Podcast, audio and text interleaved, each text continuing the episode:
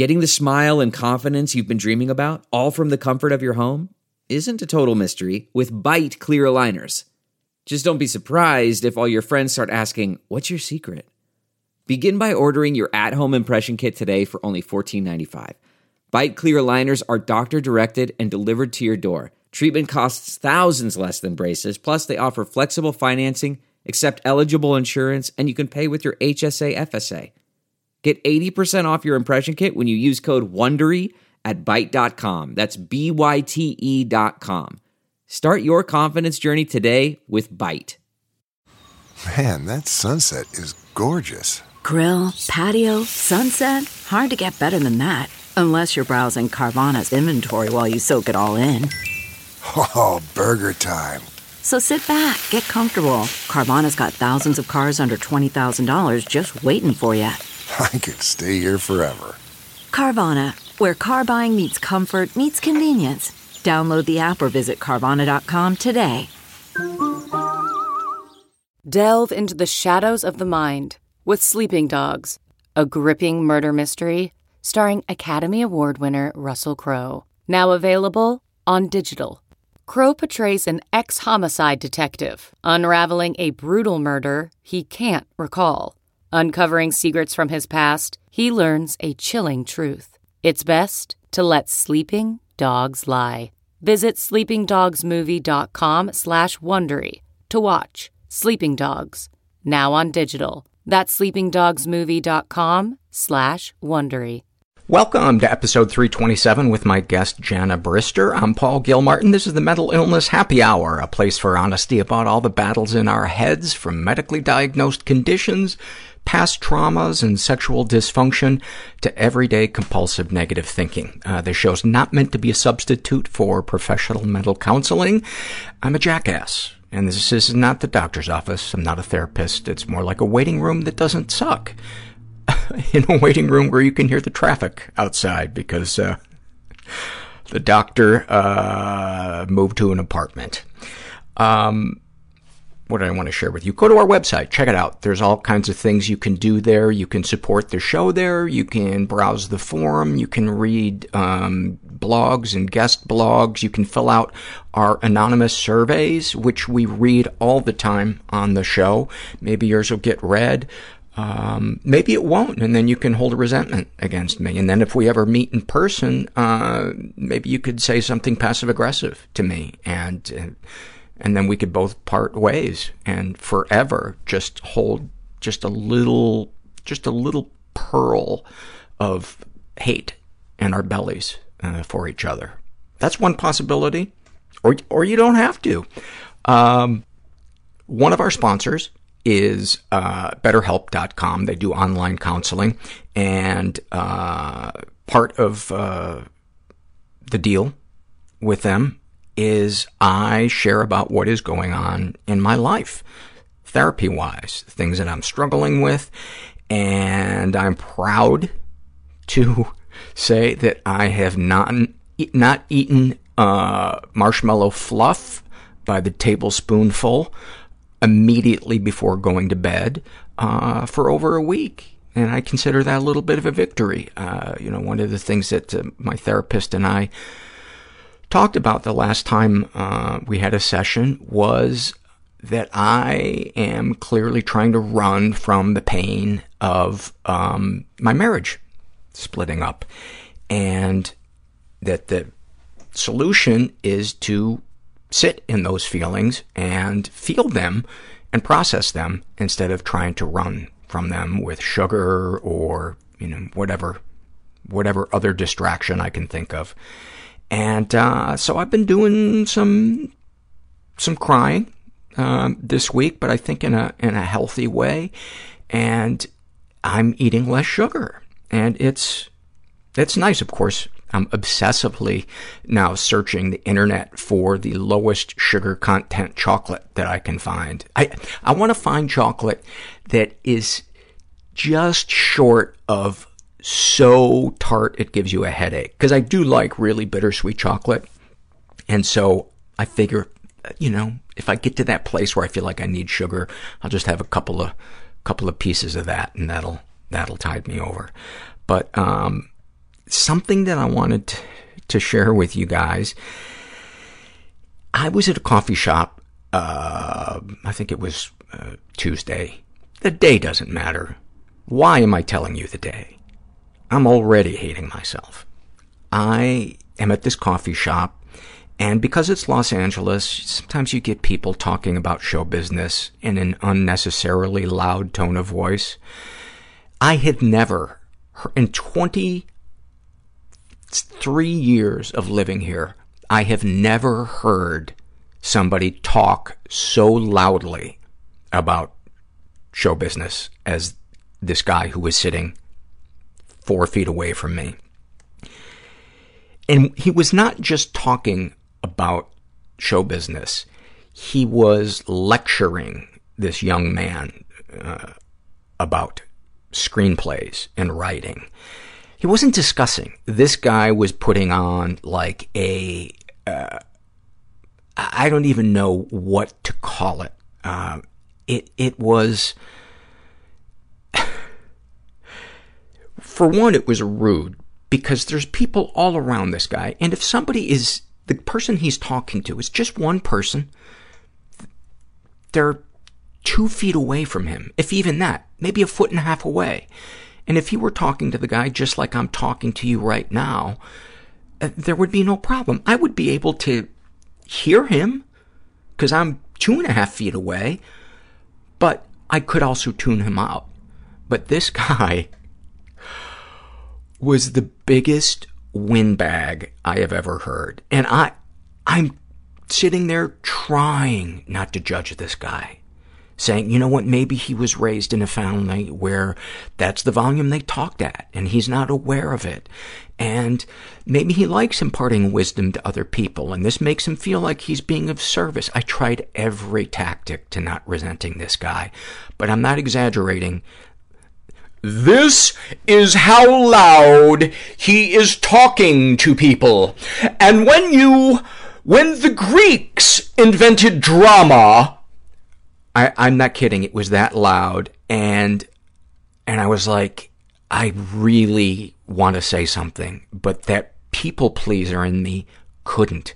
And this guy, it was almost like a sketch where somebody's saying, you know, whispering in his ear, no, do something even more annoying. He starts quoting Aristotle and French philosophers, and then he starts talking about Confucius and he says, well, in the opening act, the character seems to have a Confucian dilemma. And I turned and looked at him with the most passive aggression I ever had in my life, hoping that I wouldn't have to say something, that he would just see by the look in my eye.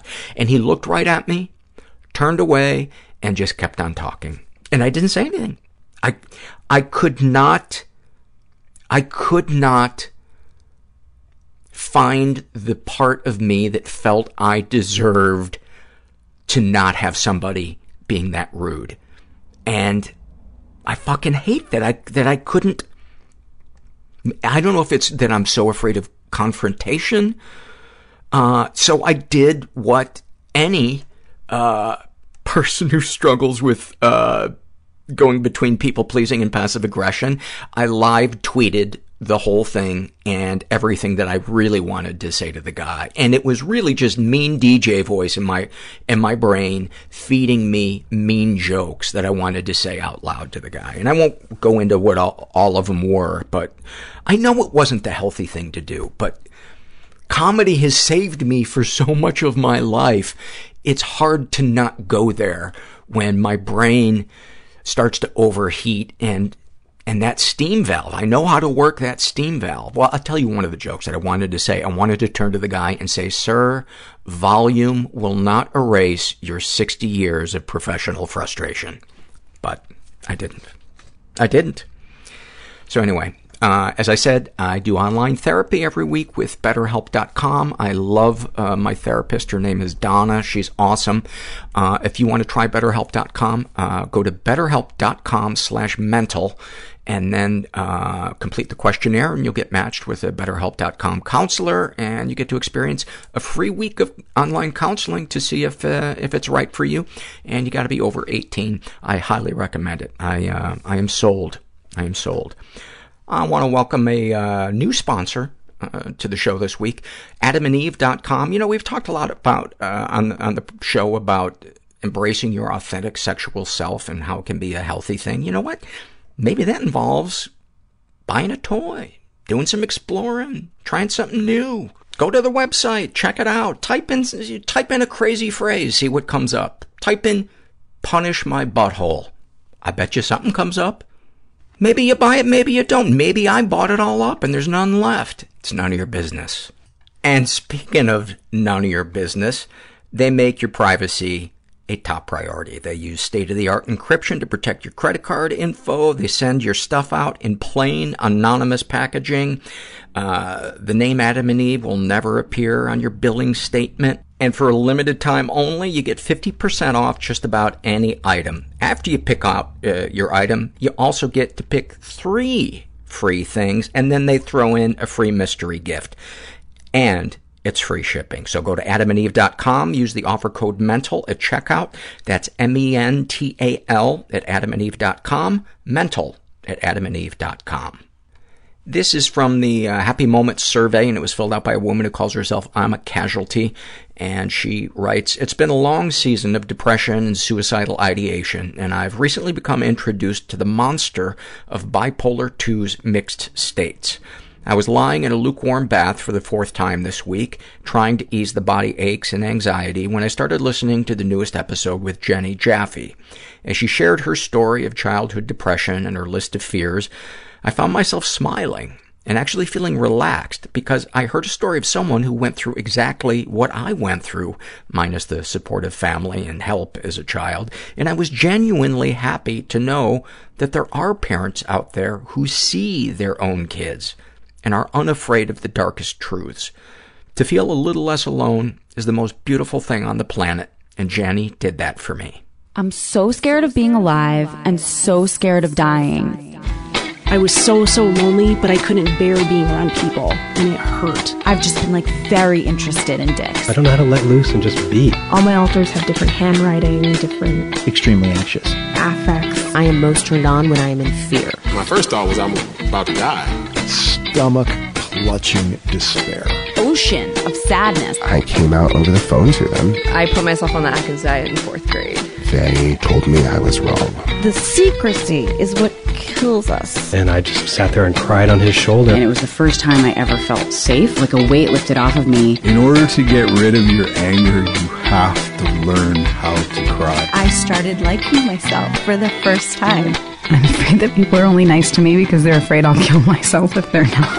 Oh, that's fantastic. that is fantastic.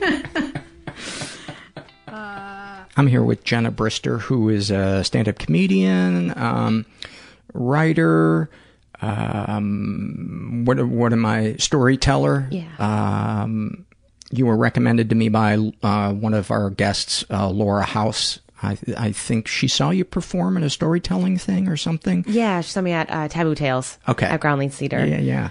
Uh, Taboo Tales is also a, a podcast for uh, for you listeners. It's a it's a live show here in LA, but also a great podcast um, done by um, former guest of this show, um, Loren Sala, and her partner Corey. Uh, r- remind me of Corey. Podell.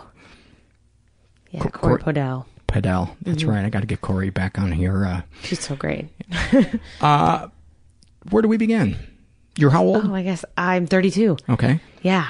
And um, what are because I don't know anything about you other than Laura said you should have Jenna on, and my friends are usually right Yeah. about guest guest recommendations. yeah, absolutely. That's So where where would be a good place to start? You you brought something in that you have written and read publicly before. Uh, do you want to start with that?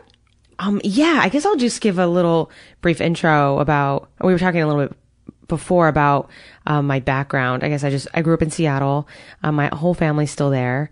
Parents are still married, which is, you know, amazing. Um, because I'm not, and we'll talk about that. But uh, after college, I moved to New York and started doing comedy and did UCB there, and then got way more into storytelling in the Moth and stuff like that. I kind of found So you've been on the Moth? yeah, That's I such a great- It's awesome. Yeah. It's I love that organization and um and so that's kind of where I started uh, learning how to write my own stories. And so I moved to LA about five years ago to do the groundlings and I live in Venice and I have a dog and a cat. And uh, this story was really hard for me to write. It took me about three years. Um, to really get back up on stage and tell this story. And so I'm I'm gonna I'm excited to tell it to you guys because it's uh it's not a fun topic, but um, I guess I might as well go ahead and launch into it. Okay. Um, and this version that I wrote, um, it was initially for Taboo Tales, and they have. Um, so you've done the show, the, the visual punchlines. Yes. So if you're listening, um, I'm just going to describe the image that was s- put up on the back. The slide that they Yeah. would put up on the projection. Yeah. Yeah, yeah. And so, and uh, if you want to ever see a video of this, um, hit up Paul. He'll hit up me, and I can send you the video. Um, so here we go. All right. So I did a storytelling show on my 29th birthday because it's a great way to lure all my friends to one place and talk about myself into a microphone, kind of like this. So thank you for listening. And after my birthday show, we were at a bar, and this tall Venezuelan friend of a friend sat down and wished me a Feliz Cumpleaños. Let's call him Javier. He was funny, charming, and the chef of the restaurant next door. We made out because it was my birthday, and he's a Latino hottie. And the next day, he invited me over and made me dinner, and from then on, we were inseparable. And we were getting to know each other as he sliced and sauteed delicious things for me. In week three of our romance, I was sitting on the toilet with the door open, chatting about what we're allergic to me, chapstick, him, feathers. And I suggested that we move in together. I'd never lived with a man before, so I was thrilled. And we began sharing everything, including keys. And a few months later, he made me risotto and proposed to me with his grandma's gold rings that were brought up from Venezuela. And I said yes. And when I get good news, I like to go outside. And so we went outside and went to Zanzibar for salsa night. It was the only place open. This was in Santa Monica. Um, but I can't dance backwards, so we just drank instead.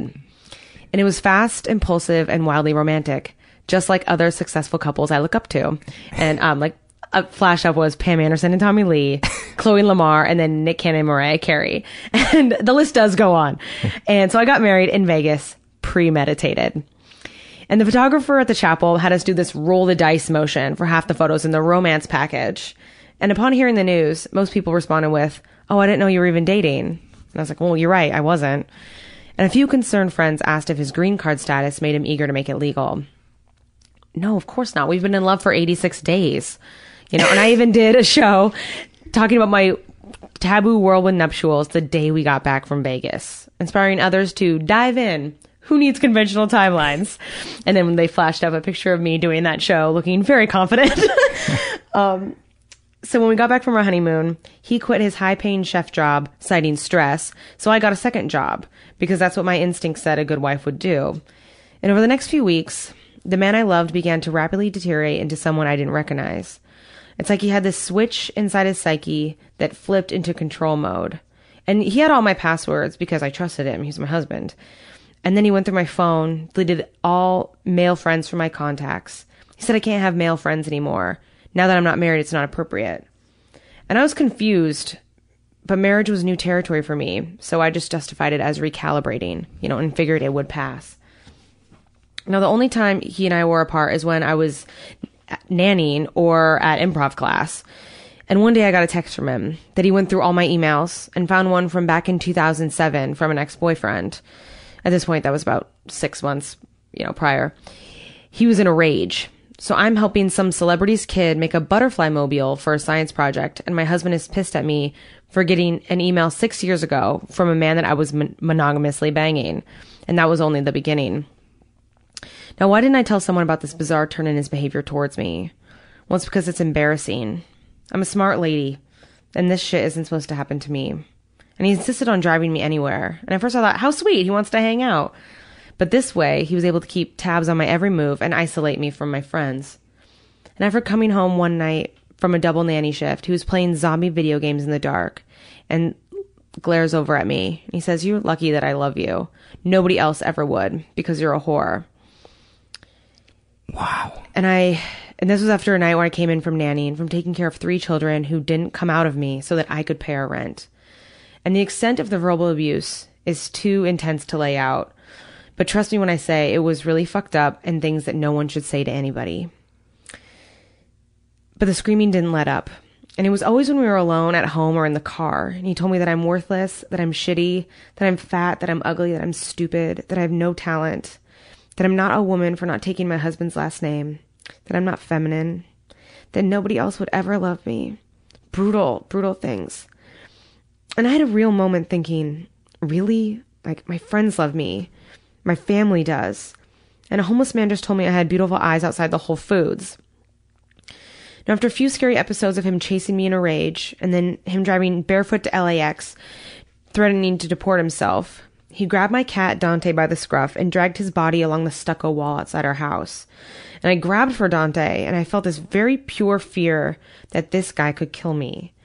He's six foot four, 280 pounds, and he has a full set of knives. And I knew I had to get out. But when you share a bed with someone scary who's monitoring, monitoring your every move, you don't want to get sniped in your effort to escape. And so I thought getting out of town for a bit would be good, change it up. So we went up to Seattle to see my family and to get some fresh air. And he cooked a big dinner for all the Bristers. And I was relieved at any moments of non rage.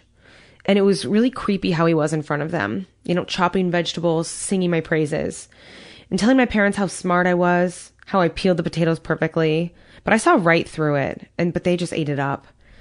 And after a long, happy evening, everyone left, and I went upstairs to put on pajamas when suddenly he appeared at the door with his hands behind his back. And he strolled past me slowly, and a knife blade cover dropped to the floor. And he pulled the knife out, and I, and I froze. And then I thought, how poetic. Being murdered in the family house where I spent so many Christmases. But then he held up the knife to his own wrist, and he started crying hysterically. And he said that he wanted to kill himself, and I begged him not to. And he said he wanted to die for being so mean to me and then I didn't deserve it. And I was so confused. Like, pick a side, you know? But I got him to drop the knife and then we cried and we fell asleep. And we drove back the next day with more screaming and fighting. Now, during a rare moment alone, when I was at work, actually, I Googled, how do you know if you're in an abusive relationship? And it seemed silly at the time because the A word wasn't on rotation in my vocabulary until I found one of the top res- results was the top 10 signs you're in an abusive relationship. And I clicked on it, and it was from constant criticism to controlling behavior, hijacking your finances, verbal insults, insisting on driving you to places. And I had nine out of 10. And I was like, oh, okay. Shit, this is real. This is. You know, if you've ever seen someone yelling at their partner in public, it's exponentially worse behind closed doors. And the main event shitstorm began when he screamed at me to fuck off in public after tagging along on what was supposed to be a girls' night. He said I was a whore and pinch twisted my leg under the table until I yelped out in pain. And he never crossed over into physical harm, so I panicked. And so we left the bar, and his car was parked in front of mine. And I pulled on my seatbelt, and I saw his two white reverse lights just as his car slammed into my front hood. And I looked out the window as he turned around, and I locked eyes with my husband and he drove off and I felt this instant rush that I was going to be okay. Because that's the thing with verbal, mental, and emotional abuse. There's no bruises to show or no evidence to convince people of what's really going on. But finally, I had physical evidence of his aggression. And so I ran into my friend's house and I told both of them everything, which led to an all night standoff with more knives, him threatening to kill me if I didn't come home. And so this time I had to call the cops at three in the morning. They told me that we were newlyweds and this was normal for us to fight and that I should just go home to him. And I knew that that would be certain death. So thanks for your marriage advice, officer, and go fuck yourself. but I had no choice now but to tell my family. And I was terrified and so embarrassed. But I called my parents and told them what's been happening. My dad and my brother flew down that afternoon from Seattle. And I'll never forget the look in their faces when I picked them up at the airport. I was embarrassed and they were somber. Um, but we talked only logistics. You know, I booked a storage space, you know, rented a U-Haul, and um, we planned out when to call a police escort. You know, the usual. And the next morning, my dad, brother, and eight friends moved me out of the house in under two hours. And I told Javier not to be there because I needed to pick up a few things and that we would talk later that night. So he obliged, you know, thinking there's no way I would ever leave him. But the cops who showed up as the escorts were shocked. They, he doesn't know you're moving out right now, and they called for backup in case he returned. Because I described him to them, and they said that this is typical. That my description of him fit a violent domestic abuser, and that they usually take statements like this from a hospital bed. I told my dad I was smart to get out this fast, that nobody gets out this fast. I figured this wasn't the time to tell them that I'd gotten into it even faster and how fun and carefree it is to wed in Vegas. I didn't have time for such nostalgia. And I left his grandma's gold rings on the dining room table and we left. And I tell you this because it's not easy getting out. I am so lucky to have that much support. And I didn't take his apologetic calls, texts, or letters, and he was relentless. But I felt that if I let him near me, he would kill me. And that instinct proved to be right. And I educated myself after this on abuse and I joined a support group. And the type of abuser he was, there's several different types. Um, 90% of victims who are able to escape are killed by their abuser within the first year. And um, a couple weeks ago, it was three years. So that's great. But the old 9 out of 10. Turns out I had a greater chance of being murdered by my first husband than I did of being called to come on down on the price is right. and I was relieved to be safe from it. But absorbing the endless tide of I told you so's and Jenna, you should have seen it comings was too much to bear. There must have been signs. You got married too quick. How could you know him well enough? And everyone who said that stuff to me or said that to anyone, you are part of the problem. That's victim blaming. And this is why it's wrong to say and think. It blames me for his abusive actions. It suggests that I'm some way at fault and deserve this for my negligence. It's not my responsibility to not be abused by my husband. It's his responsibility to not be abusive to his wife. But it is easier to say, you must have seen it coming, there must have been red flags, because that makes people feel safe. In our current culture, it's more digestible to accept the stupid woman narrative than the man turned monster narrative, like in The Shining. That pale lady never should have gone to the lodge with Jack Nicholson. right? It's her fault for being stuck in that snowy lodge and not his fault for being batshit crazy. But I got one help from one woman who I nannied for, who knew a thing or two about escaping from monsters. And the picture that flashed up was uh, Laura Dern in Jurassic Park that I nannied for um, okay. her at the time. And she's an amazing woman. But she was away filming uh, Fault in Our Stars in Philly and offered me her LA house to stay in and had a gate and alarm system and a black lab named Jamal and overlooked the ocean and I was safe. And it was a lot like the first part of Jurassic Park, minus the dinosaurs. But in the weeks after, my dad and I had had insomnia on the same nights. And he'd text me, Hey Jen, I can't sleep. I'm trying to figure out what I can do for you. And that broke my heart. And I can't imagine the depth of his own heartbreak, seeing his girl go through this. And I just text him back, Dad, you did everything right. Because you taught me what love looks like and to love myself so that I was able to tell the difference. And that is what saved me. I had a pure heart and the best intentions going into it, and because of that, I have zero regrets. A week later, I flew up to Seattle to be in a girlfriend's wedding with everyone from my past, and I filled out divorce paperwork with my dad in my childhood home two months after filling out marriage paper- paperwork in front of him, so my confidence was skyrocketing. And I got to the wedding, and in the program it said bridesmaid, Jenna Rodriguez. And I never took his last name, and that was the first time I saw it in print. And she felt horrible, but I didn't mind so much. Because it's like seeing a bird shit on a casket as it's being lowered into the ground. Why be upset? The worst has already happened. Now, I do a lot of stand up and storytelling and improv shows, but I canceled everything I had booked in the aftermath of this. Because I was scared he'd show up to a show and shoot me, to be honest. And I gave the bouncers at the improv pictures of him, and I would have to text my dad and brother when I was coming and going from shows. And I saw a therapist who was really hot like J Lo, and she helped me deal with feeling overexposed, to take good care of myself. And I had more support than I could fathom from both my biological and my LA families. And I slowly started to feel safe. And it doesn't feel good to talk about, but it's important because it's a scary issue that's silenced by shame, which is why it took me so long to get back up on stage to talk about this polar opposite story from what I usually say. And um, if any of you have ever, uh, if if any of you saw that show and got married in Vegas, I hope it's going better for you. And how fun is it to get married in Vegas? But sometimes you roll the dice, and then the dice explode in your face. Thank you. Wow. Thank you so much for for sharing that. Yeah. That's, Thank you. I have so many questions. Yeah. What are you What Let's are you feeling? What are you feeling right now after after reading it? It. I think what strikes me the most because it feels different. I think every time because it's it's something that you I end up talking about a lot one on one. You know, and I think after it even happened is when I had other friends come to me and be like, I think I'm in something similar. I think my sister's in something similar, and being able to talk about it openly. Um, but it took me this long to have perspective on it. And I think that's why it's so embarrassing because there was a lot of that. Like I've lost some, I mean, lost a couple friends who didn't handle it well and who instead of offering support and understanding blamed me for getting into it. And I, but I remember thinking it could have gone the, we could have been together forever, but it's on, it's on him. He's the one who has, as I learned later, um, domestic abuse in his family and grew up in isolation witnessing that. And I didn't know that when I got married and I can't blame myself for it.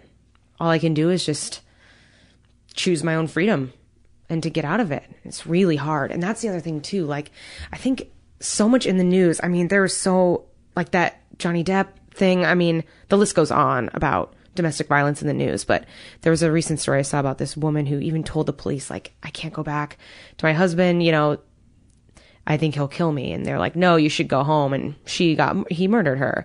I'm like, the cops told me the same thing. How, I I don't understand how you can put police out on the street who have that little of an education about such a common and important topic. Mm-hmm. I agree. it's so prevalent. Well, thank thank God you, there are some because it sounds like the the police that helped you were there when they helped you move it out. Mhm. Understood. Were awesome. They were so wonderful. And they were really supportive and And were they were they from the uh, a different uh, police unit than Same. Yeah, a precinct up in, um, I want to say maybe in the Burbank, up in there, because I was living in Echo Park at the time, and that Mm. was the closest station we could find. And um, so I th- it's it's shocking that there isn't a a standard of protocol. Because I experienced polar opposite. One man called for backup, the other one told me to go home. I was like, pick a, you know, then, but that's why it's so. Sadly, I've heard that from so many people Mhm. who, um, or in the news, mm-hmm. heard that story that the cops thought this is. Because I, you know, I guess, and I'm not defending what those cops did. I guess I'm trying to understand why it would happen. Um, because I suppose there are many domestic uh, disputes Mhm. that aren't necessarily um, life endangering or physically abusive, where both parties Mhm. are super worked up, and maybe a neighbor calls because Mhm. they're they're concerned. I don't know. I'm just trying You're right to though, because there's a yelling match versus a right an abusive. Yeah, Yeah. totally. Because I've had to scream, you know, had it out with a boyfriend before, you know, but very different. Yeah. Um, so,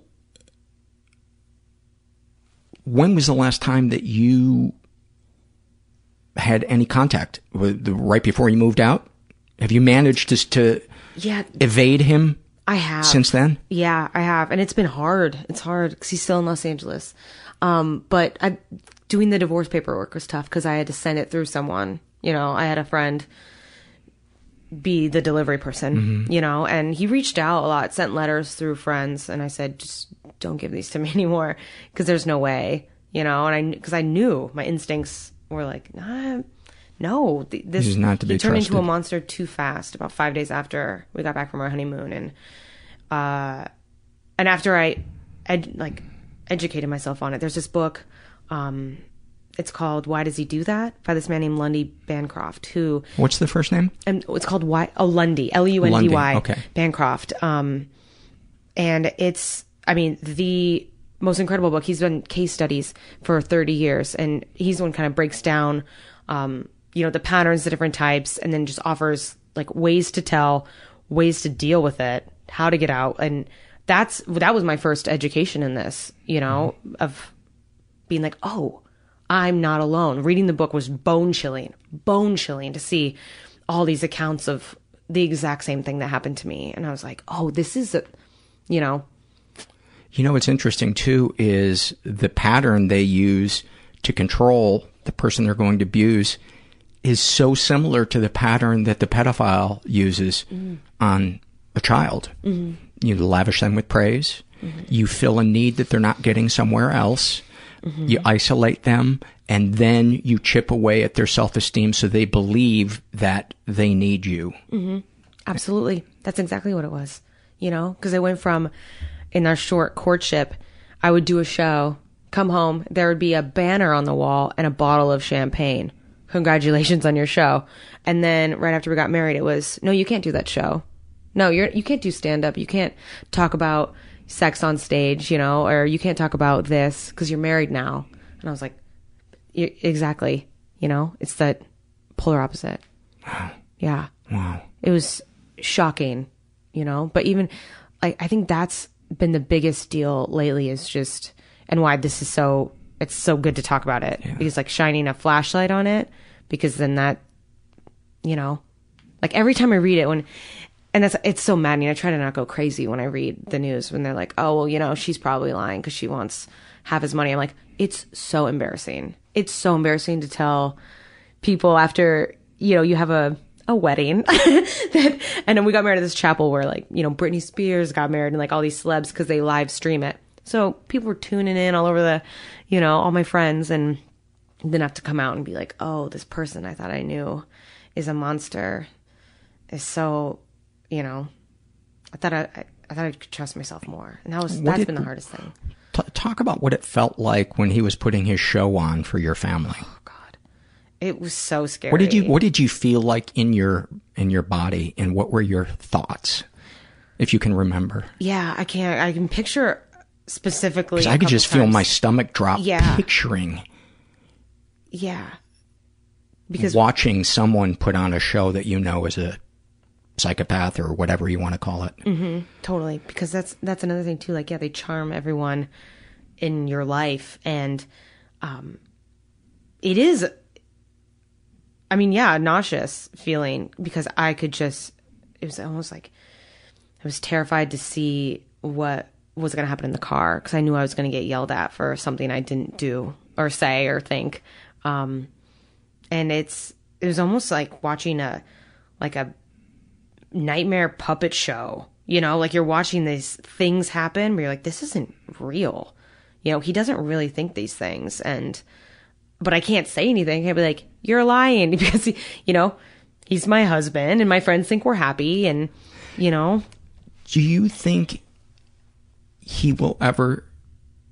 I know you probably don't care, but this is just an intellectual Mhm, question. mhm. Do you think he will ever seek help, or do you think he's such a narcissist that? Because you know he did break down that that one time outside the bedroom. Um, Mhm. at your parents' house. Yeah. Which kind of, sh- I don't know, it, it kind of confused me because he's, from what you've described, he strikes me as the type of person that, um, does not hold himself accountable Mhm. for things. Mhm. Um, but Yeah. now that I think of it, that's not his way.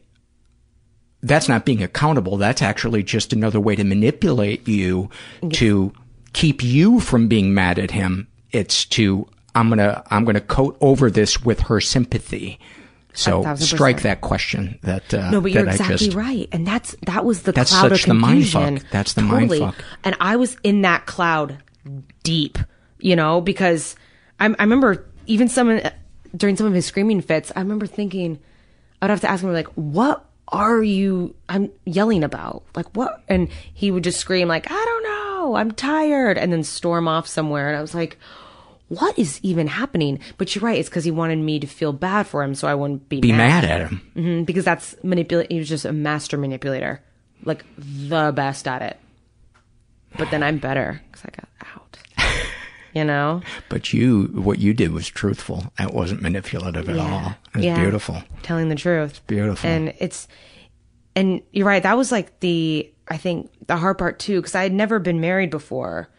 And I, I think part of me just at first kind of was like, uh, is this part of the deal?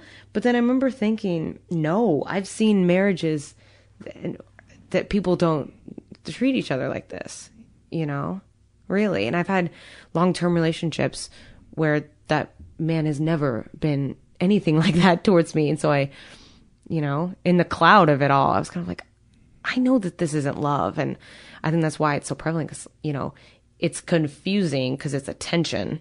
It's all the attention that you don't want, but it's still attention. And the possessiveness, I can see why it's confusing.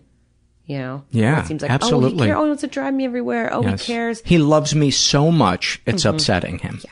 Yeah. But that's not That's, love. mhm. Yeah. No, exactly. Um, what have you learned in the, uh, if it's not a um, uh, private Mhm. support group, can you say what the name uh, of it is and what you've learned there? I know some support groups are anonymous, Mhm. um, 12 step based, stuff like that. Yeah. Um, I'm just thinking in case there's somebody listening that is like, oh my God, I want to find a support group like Yeah. that. What, what, where did you find it and what have you learned there and how does it, how has it helped you? Yeah, I went to it only for the first month, actually. Mhm. Um, it was a, this one was an abused women's group through the Y, the YMCA, no, the YWCA in Santa Monica. And, um, I only ended up going a handful of times because I was on the night I worked. I nannied still, and it was on Wednesdays. And so I remember I took a couple of the Wednesdays off because I was like, I need this for myself. And my boss was so cool. and like, yeah, go. You know, you need to be there. Um, the most shocking part of it was that I was the only woman there who had left the man. Everyone else, about 15 women who had not left him. And that was the most heartbreaking. Because I remember thinking, like, oh my God, you're going to leave here and go see him. You know, and one woman was like in a, a cast, like a body cast. And, um, And that wasn't enough. yeah, I'd been with him for, I think, 19 years. And I remember thinking, I made it two months and I, you know, I got out before that. And I think that, but that's, I think, the realism of it is Yeah. that I'm the odd one, you know, and that I was able to get out. And, you know, the truth about illnesses like love addiction, um, is that that is how bad it can get, that Mhm. people die from it. Mm-hmm. People die from their inability to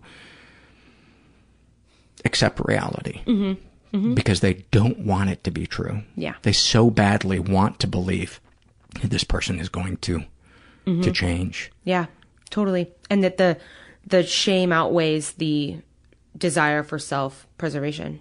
You know. Yeah.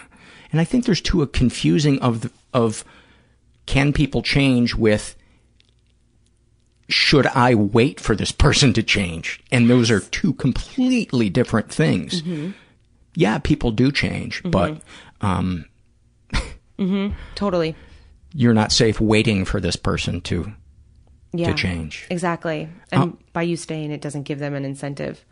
How do you feel that what you have went through has um, strengthened you, made you a better person, um, positive?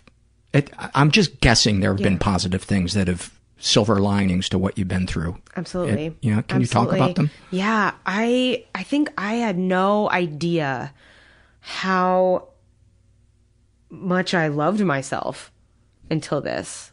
I and my dad just being so grateful for having males in my life, like my dad and my brother specifically, who have always loved me so much and they were the ones I kept thinking of when he I remember like one night he screamed at me all night and the I, the sun rose outside my window and then I had to go I think do improv. I had like improv class at the Groundlings. So I was like, I have to go throw fake knives with other adults at 10 a.m. and I've been screamed at all night. And I remember thinking like, my dad and Joey would not stand for this. Like Joey's your brother. yeah, Joey's my brother. I was like, and if they were here, they would be mortified. And that was such a barometer to me, you know, because it's, um, that was so hard. And I think I knew I have something bigger to do. I have things I want to create and stuff I want to write, and I I'm working on that now, and um, that I love, like the things that I love were in jeopardy, and that Do you feel that you now have a a, a tool in your belt when it comes to uh, getting yourself out of toxic friendships? Um, that you're able to recognize them sooner, or at, at the very least, not tolerate them to the degree that you would have tolerated them before. Absolutely. Yeah, definitely. Whether it's um because I've noticed people show themselves, or I'm more aware. People will really show themselves, you know, in times of like in good times and in bad times, you know. And I think that's the other thing that happens a lot because I'm a very I'm naturally joyful person. I love life. It's very fun. You know, you're a comedian too. Like it's very I get to do what I love. Um, but that's something that since this happened, when people find out, you know, because I don't lead with it, I don't often talk about it. You know, I'll, um, but they're like, well, how you know you're so happy, and I'm just like, yeah, I'm not with a monster. I got out. Like I'm the happiest girl on the planet. You know, like I experienced something, and I think also like the hard. I mean, this just came to me, but I think I was really surprised at how genuinely excited I was gonna I was to get to be a wife.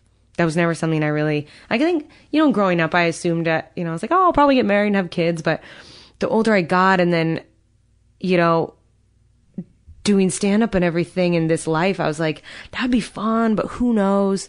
Um, but I didn't have the chance to do it, you know. And I think it's maybe different for people who were married for long enough. Then you get divorced and you have a nostalgia but i didn't even i don't i have no idea what it's like to be married. I would love to experience it someday because i think there's a, something beautiful about that partnership. Um and i i don't know you know? I just it was very different so. What what else would you, if anything, would you like to talk about struggles you've been through, things you think about yourself, um, uh, battles in your head, difficult things you've been through in the past, fantastic things you've been through in the past that have changed you, you know, any kind of a seminal moment in your life from childhood or adulthood or yesterday? yeah. Oh that's a great question. That's a great question. Um And especially the things that are hard to talk about, uh, it, but it doesn't necessarily have to be that way, but Yeah. Um, I think this kind of goes in with this, and this is something I, I again, I think probably on theme with the podcast, um, is that my, I don't speak to my mom anymore because of a lot of what's coming up in this story and, um, recognizing after this happened, um, recognizing the abuse patterns with her and that, uh, that that's really hard. That's really hard for me, and I don't, I don't ever talk about it, you know, socially or on stage, even because it's, um, you know, I don't wish her bad whatsoever. I mean, she Googles me. She's probably gonna hear that. She Googles me all the time. Um, but she was the only person in my life who was ever, you know, really kind of emotionally abusive and told me I wasn't funny and that, you know, she was always really disappointed in me for not being married and you know, she also called me a whore once and um cuz she googles me and tries to see stand up and um I think she told me I'm not funny. That was like 2 years ago and after that I was like we're donezo. You know, after living through this and being on my own and then having someone you know and I, but and that's the hard part is like recognizing even someone in your own family doesn't mean that they're a good person or that they're the most mentally safe for you to be around and i mean it sucks but i think it's because she she's got her own stuff that she has to work out I, I did the same with my Okay. mom four, four years ago, and it was the Mhm. hardest thing I ever did. Mhm. And um, I would go back and forth in my mind between good for you, you are doing what is healthy for you, and you're a terrible son, you didn't try hard enough. Um, and as the time has gone on, I've become more and more comfortable in the decision and I feel more and more strength and resolve within within myself. Mhm. Um, so I I get it. I get how how difficult Mhm. um, it is, and I'm sorry that that's that's the that was your experience. But you know, high five Oh. for you Mhm. taking care of yourself. Because I, yeah, I don't buy into that, uh, you know, biological bullshit. I you know, just because you come out of somebody, uh, or you have their genes, Mm-hmm. that that doesn't give them, you know, the right to not see you and Mhm. treat you. Mhm. Um, Definitely. Do you have siblings? I have a brother. Okay. Yeah. Yeah. Yeah. It, oh, does it? It helps me having siblings because I can, you know, they're the only ones who are witness to it. Yep. I think, and Yeah. because it's hard to describe. It is hard to describe. you know, a, lo- a lot of the stuff that happened to me happened out of view, Mhm. even from him. Um, but when I uh, told him, um, he supported me. He said, "I'm surprised, but I'm not surprised." hmm Um, Yeah. That's good. And does it feel, you know, does is your father still? Uh, my my dad passed away in in '06. My dad was uh, um, not abusive, just neglectful, a high functioning alcoholic who was um, just at the end of the couch and didn't really want to interact with anybody. Mhm. Not mean, Yeah. um, but just um, in his own world. In his own world. hmm Yeah. Um, do you, can you try to give me some snapshots of your relationship with your with your mom? Yeah. and maybe if, if you can think of any, some. And this was the har the part that was so hard about cutting contact with my mom is there were beautiful moments and there are parts of her that are positive that helped me grow as a person. Mhm. And that's what was so heartbreaking about it is that there's a part of her, and I said this in my goodbye letter to her, is there is a part of you that I will always love, but there is a part of you that is not healthy for me to have contact with. Talk about the parts of her that you love and miss if there are any. Yeah, there definitely are some. That's a great question. Um, my mom is so crafty. She's an amazing seamstress. And I think growing up, um, my favorite part is that we always uh, were doing art throughout the day. My dad uh, was always, you know, work at work, and I have a brother and a sister. And I remember waking up as a little kid, and we have watercolors laid out, and you know, fabric, and um, a mud pit to play in, and we would just get to paint our. We have all these photos of we would just paint watercolor on our bodies, like we would just, and then she would hose us off in the front yard, and we had a very Huck Finn childhood in that way. You know, I would tell her like, I want to make a penguin quilt. And she's like, perfect. And we would go to the fabric store and pick out fabric. And then she taught me how to sew. So I know how to sew, which is amazing. You know, I can make quilts and clothes Wow. and dresses and everything.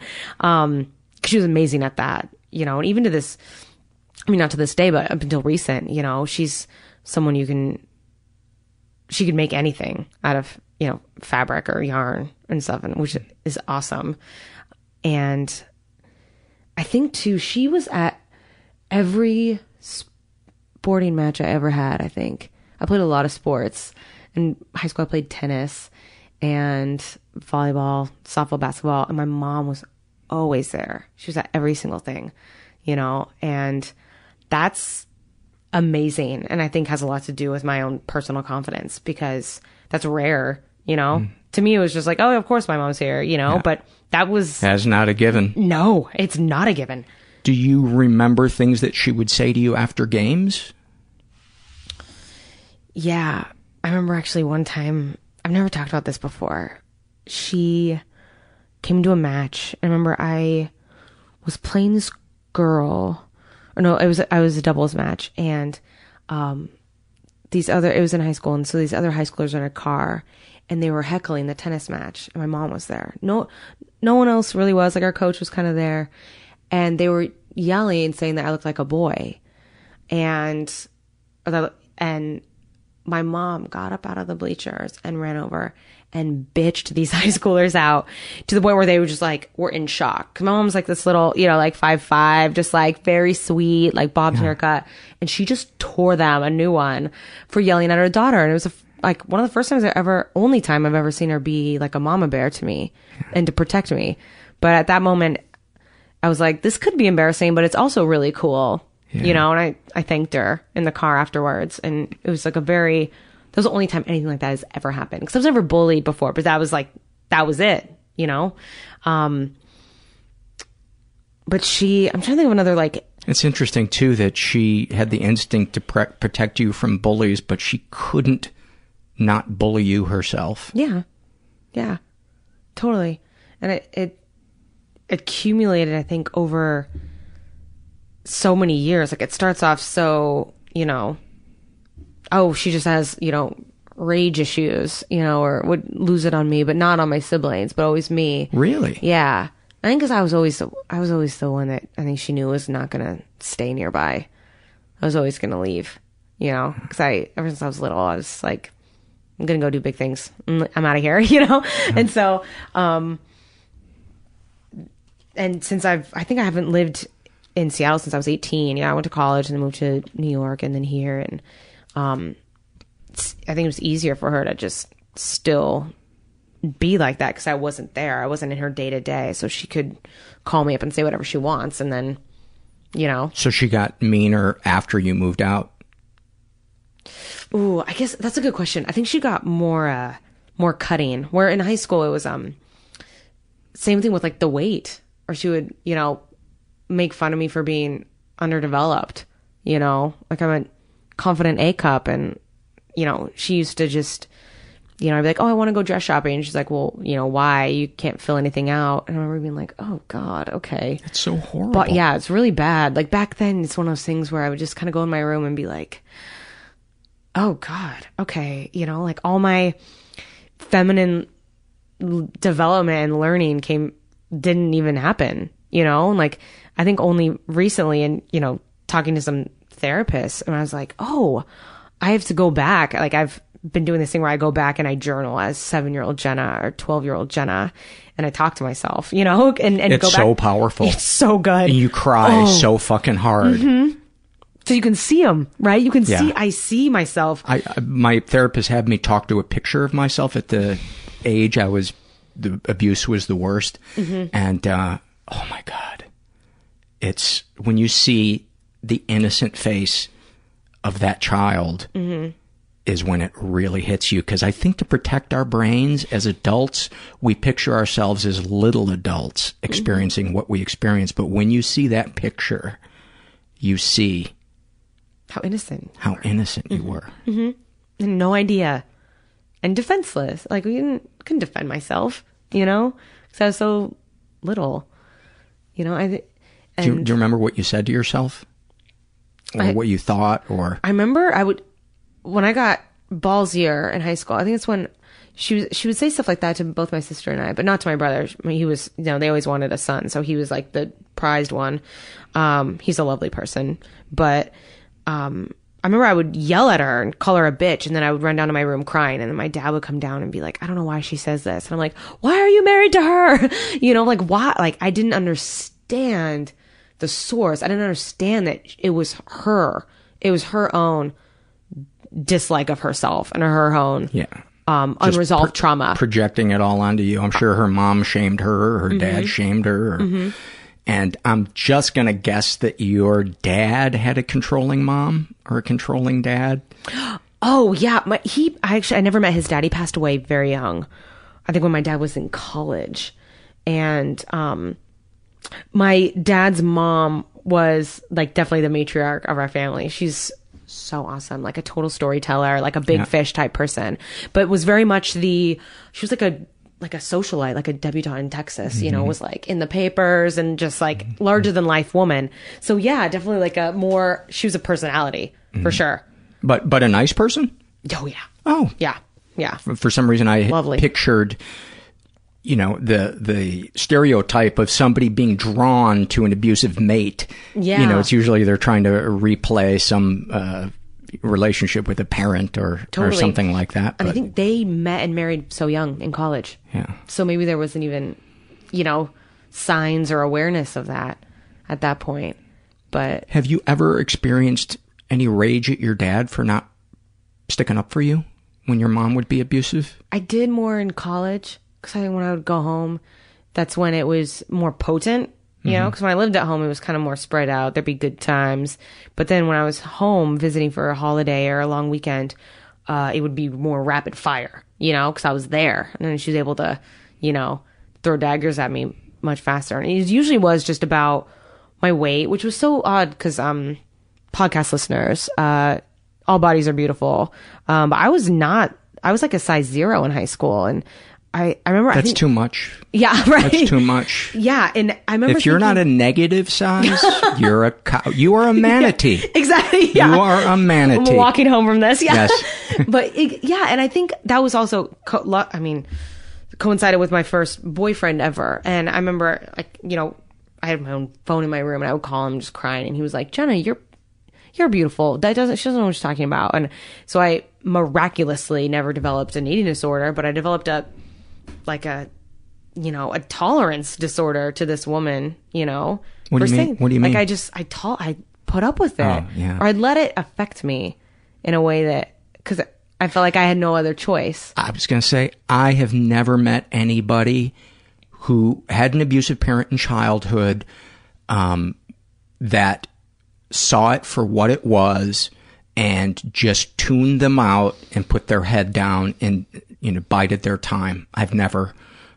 I think because we so badly want to believe that we have a parent that isn't that way, Mhm. we then go, well, they must be right, Mhm. you know, Yeah. or some part of it must be must be true. Yeah, or that I have to do something to earn this. Right. You know, and I think that's the older I've got, the more when I look back on kind of how my life trajectory went. Like I very much from a young age decided that I was going to earn it, her earn her love. You know, I was going to How'd that work be the out? best.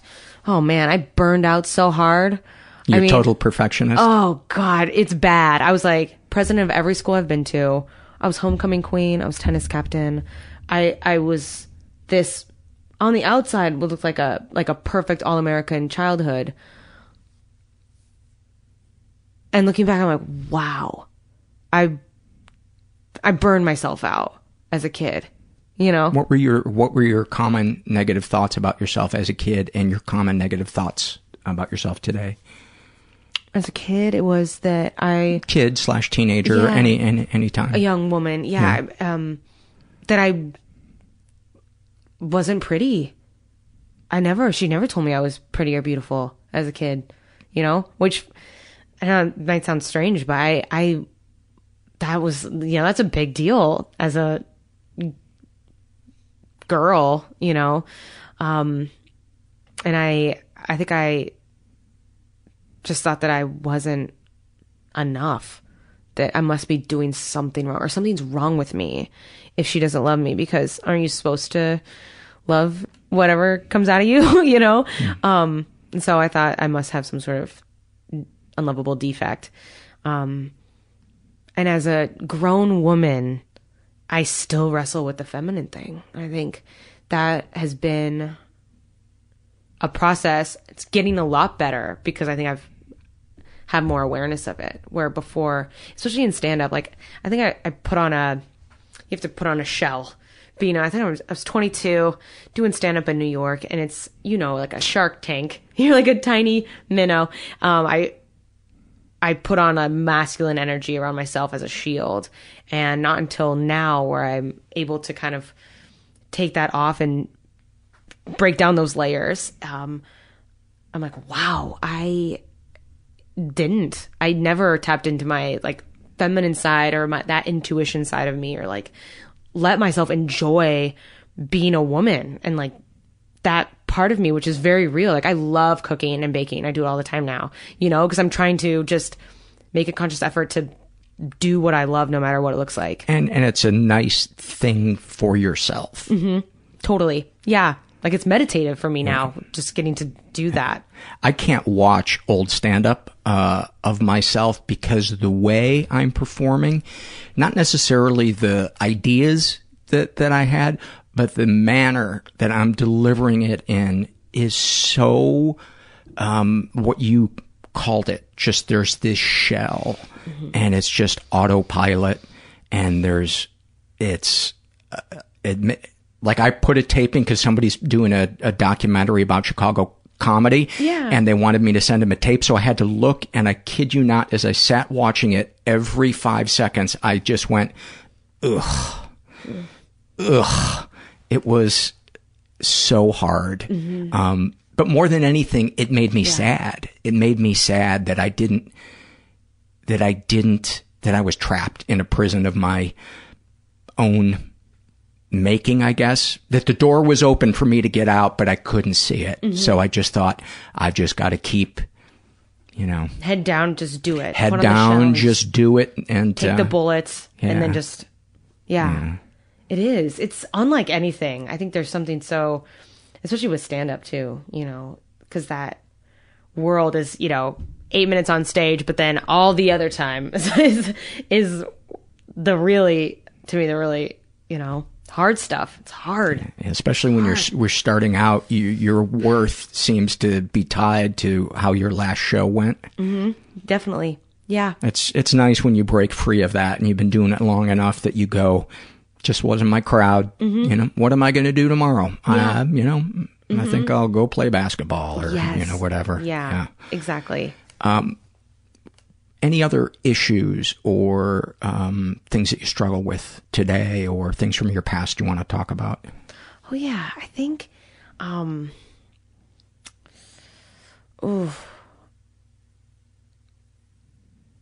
I've been really more, I guess. Before you go to Oh. that, and let's remember Oh, yeah, what it yeah. was you were going to say. Definitely. Um, I, I meant to ask you this: What is it about yourself that you think is not feminine enough?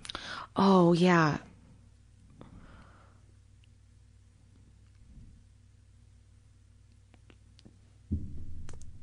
I mean, I would probably have to be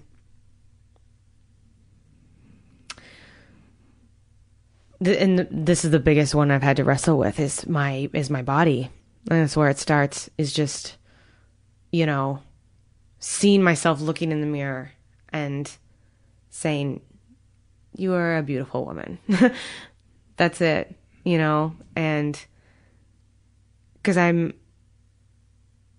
I mean, it's so hard not to compare yourself, you know, but I think it does go back to that early on, you know, I wasn't curvy and voluptuous like my sister, you know, and uh so I was shamed for that instead of being like the opposite, which oh my god, if I could go back and be able to just whisper in my own ear and be like, "You are great. You will one day find a man who loves the fact that you have an A cup. You're going to do cartwheels and a tube top and love your life. and you can wear little kids' clothes from their store and you can do all sorts of things, you know, and you're perfect. You're perfect. And I think that's the biggest thing is, you know, learning how to dress for my body type, you know, what, what to wear so that I feel feminine when I put it on, you know, and because everything's cut for, you know, a 34C, you know, when I'm not that. Um, and finding ways that how I can do that so that when I'm, you know, getting ready in the morning, just taking care of myself, treating myself well, getting massages, getting my nails done, you know, stuff like that. That's seems so silly, but something I never indulged in as a kid, ever, you know. That's one of the reasons I think uh, sports can be so um, healing if they're, you know, uh, approached in a way that isn't, uh, you know, I'm trying to feed a bottomless pit and Mhm. uh, dad doesn't hug me, so Yeah. watch this. Yeah. Uh, you know, um, if for me, it reminds me because I've also hated uh, parts of my body for a long time and still struggle accepting some of them. But uh, when I, for instance, play hockey, it I love my body Mhm. and I feel strong and I feel masculine and um and it's a relief. Mhm. You know, it's it's really nice and I imagine a lot of kids and women especially um have strengthened their self-esteem through sports Mhm. and seeing that oh my body is more than just something that may turn someone on on Facebook Mhm. it gets me around Mhm. it helps me kick a goal it helps me spike a volleyball or Mhm. you know whatever hmm see sites that I wouldn't normally see. Like I, I run a lot. I got more into that about ten years ago, and that's the best. And yoga, I've gotten more into that lately too. But you're right, the feeling of being strong. Like I'd rather be strong Mhm. than anything because I think that's all I have. You know, it's like this is it. This is our space in the universe right now, and so it's like, yeah, definitely. Yeah. So So uh, back to the thing uh, you were about to talk about before I cut you off. Anything else you'd like to talk about? Um, things past or present you've struggled with? Um, Yeah, I think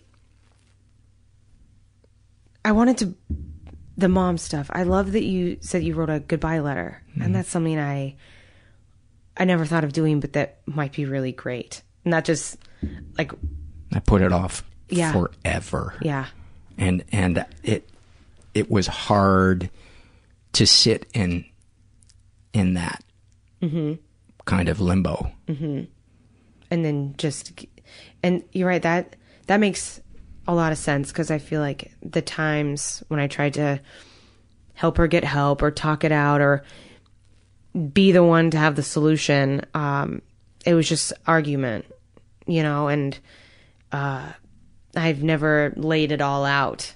You know, I just announced to the family it's game over. I'm not. I'm done with this. I'm not going to be her punching bag anymore. Um, but she doesn't get it. It's been. She doesn't get it. She texts me sometimes. I had to block her email.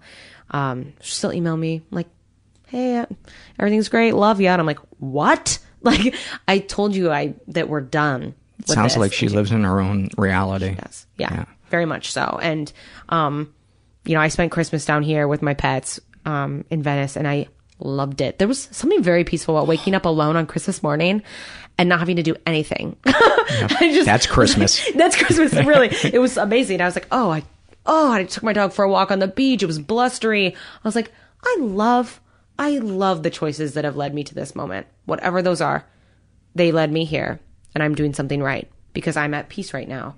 And I think the letter, I, that's something I want to mull over and do and just, you know, And it, for me, it it was much easier to send it when I was not sending it from a place of anger, which took me years to get to. Um, and it felt like it was coming from a place of um, compassion and its diplomacy towards her, but even more so uh, compassionate for myself. You know, one of the I had an epiphany one day that it we should have compassion for other people, but not at the expense of compassion for ourselves. And that was what finally dawned on me why I needed to do this.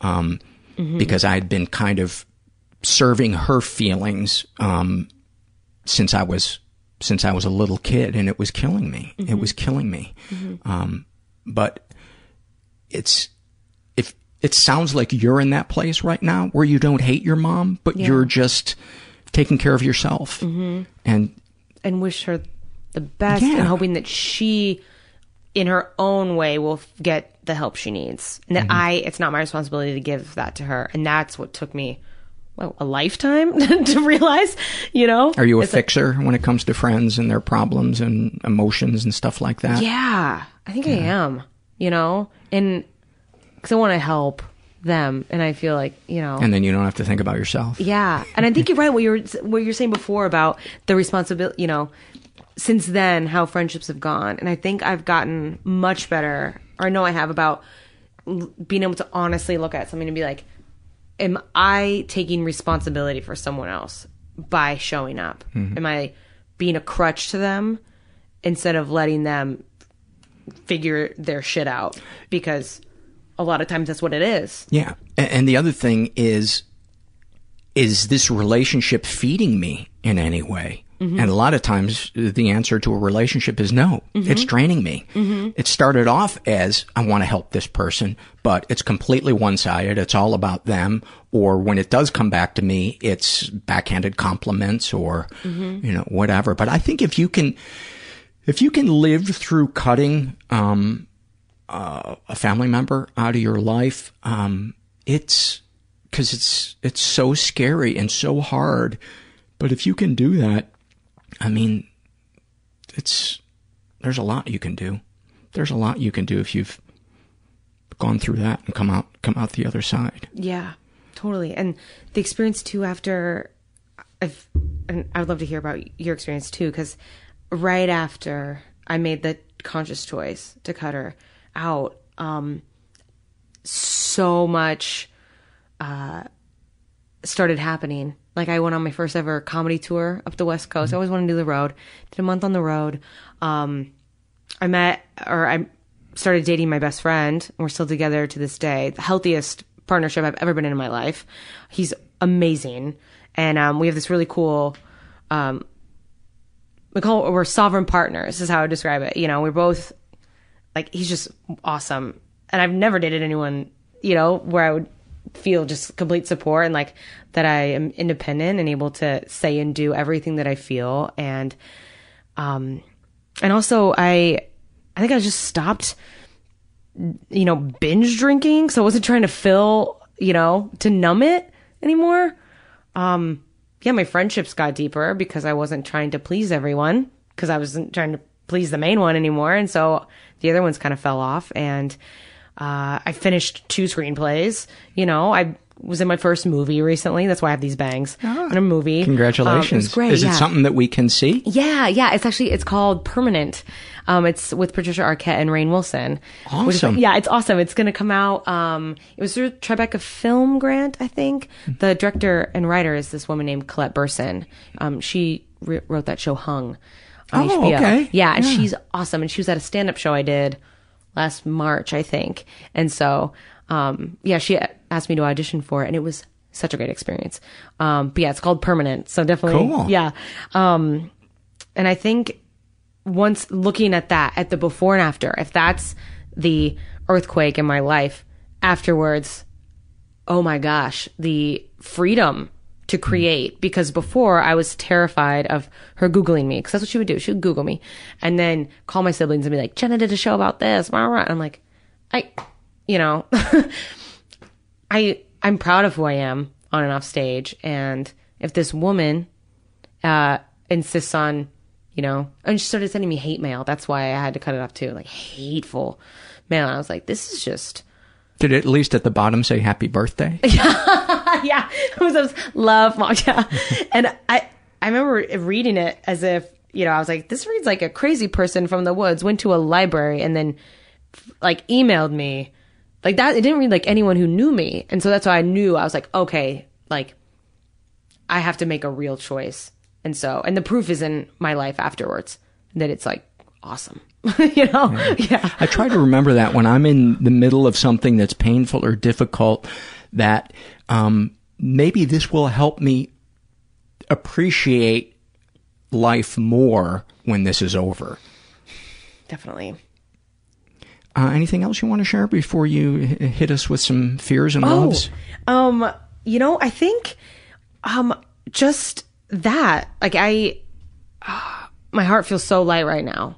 Oh, getting to talk to you about this. Good. Really, I, I, It's going to help a lot of people. yeah, I'm so excited. And I guess anyone who's listening, um, if you know someone who this resonates with, the best thing you could ever do is, um, give them a space to talk about it because they probably won't bring it up themselves. But if you, if you have an idea, um, or have seen anything, you can be sure that something's going on because once it hits the light of day, then you know it's really bad in the dark. So And, and if you've never experienced that kind of mind fuck from somebody that gaslights, um, you don't know the power that it has, especially if that person already has a voice in their brain that tells them they're not enough. Mhm. definitely. Yeah. hmm Um, Yeah. do you remember the name of the support group? You, it was just at the YWCA. Did it have a name? I'm sure there's a thousand th- places people can Google. Yeah, that was the one because I looked up a bunch, and that was the closest to me. And I know the YWCA is my. Oddly enough, my mom volunteered for them for five years through our church, um, like stocking apartments for homeless families to move into. And so that was. So I was like, oh, I've I've heard of the YWCA, um, and it was lovely. I think I just ended up my work schedule kind of prevented me from continuing to go, which sadly is probably a reality for a lot of people who want to go to a thing, and You know, You know? And, and that's another thing that, that speaks to the complexity of um, people that we experience as as abusive. Is your mom does volunteer work? My mom did a ton of volunteer work, and people are so fucking complicated. Mhm. They're so complicated. Yeah, definitely. Um, did I, did, was there something, a thought you wanted to finish or something? Oh, I think, yeah, just that. Yeah. Any, um, yeah, I think that's it. Just talk about it or, you know, reach Yeah. out to people. And a lot of times a friend doesn't want to be fixed. They just want you to listen compassionately. Hug them, hold them, say, I'm here for you. Um, no advice. Don't just like hold you them and let them advice. cry. I mean, that's the best moments I've had for, with friends is when I cry on their shoulder, they cry on my shoulder, Mhm. and not a lot needs to be said. Mhm. You know, that, them just hmm being there and not trying to change it is Yeah. like a really deep form of love and acceptance. hmm Definitely. And even offering to go to the group meeting. I remember I was like so nervous to go to the meeting by myself because I didn't know. Um, but once I went, I was like, oh, this is great. This is like, you know, these are my people. you know? Isn't it the best when you walk in? I always say that the first time I walked into uh, a sport group, it's like my entire life I'd felt like a three-legged dog, and then I walked into a room of three-legged dogs. And it was like, what's up, everybody? yeah, yeah, definitely. It's like this is gonna be okay. yeah. this is yeah, gonna be okay. Definitely. Yeah. Definitely. Um, give me some fears. Oh, yeah. All right. Do we go back and forth? Uh, I'll try to think of some. Okay, great. Okay, so- probably listed 400 fears of mine in the course of doing this show, but you know, uh, maybe I'll repeat some. Maybe I'll Awesome. repeat some. I love it. All right, so uh, this is my first one. Is uh, I'm waking up in the middle of the night and seeing a human face staring in the window. That's my uh, ultimate. Uh, one night, my wife and I were in bed and we have like a little skylight Mhm. and we looked up and some animal was looking down at us and we couldn't really tell what it was, but its eyes were lit up and beady. And we were both so fucking terrified that I had to get a ladder and I used Christmas paper to cover it up because it wouldn't stop looking at us. It, it was like out of a horror movie. That's so scary. Like out of a horror movie. Yeah. Yeah. Oh, that's so freaky. Oh my gosh. Yeah. Bone chilling. Uh, give me another one. Um, I have a oh, so the another big earthquake, like you mentioned, Mm-hmm. Northridge, um, hitting while I'm trying on ill-fitting swimwear in a Ross dress for less fitting room, and that Oh, an that's my- earthquake hitting? Yeah, Yeah. and then that's my outfit for end times. that I'm in like a really bad tankini For the apocalypse. That's, that's the wrong size. yeah, exactly. Like too big or too small, either one of, and that's it. And you have to run out and like Yeah. get help.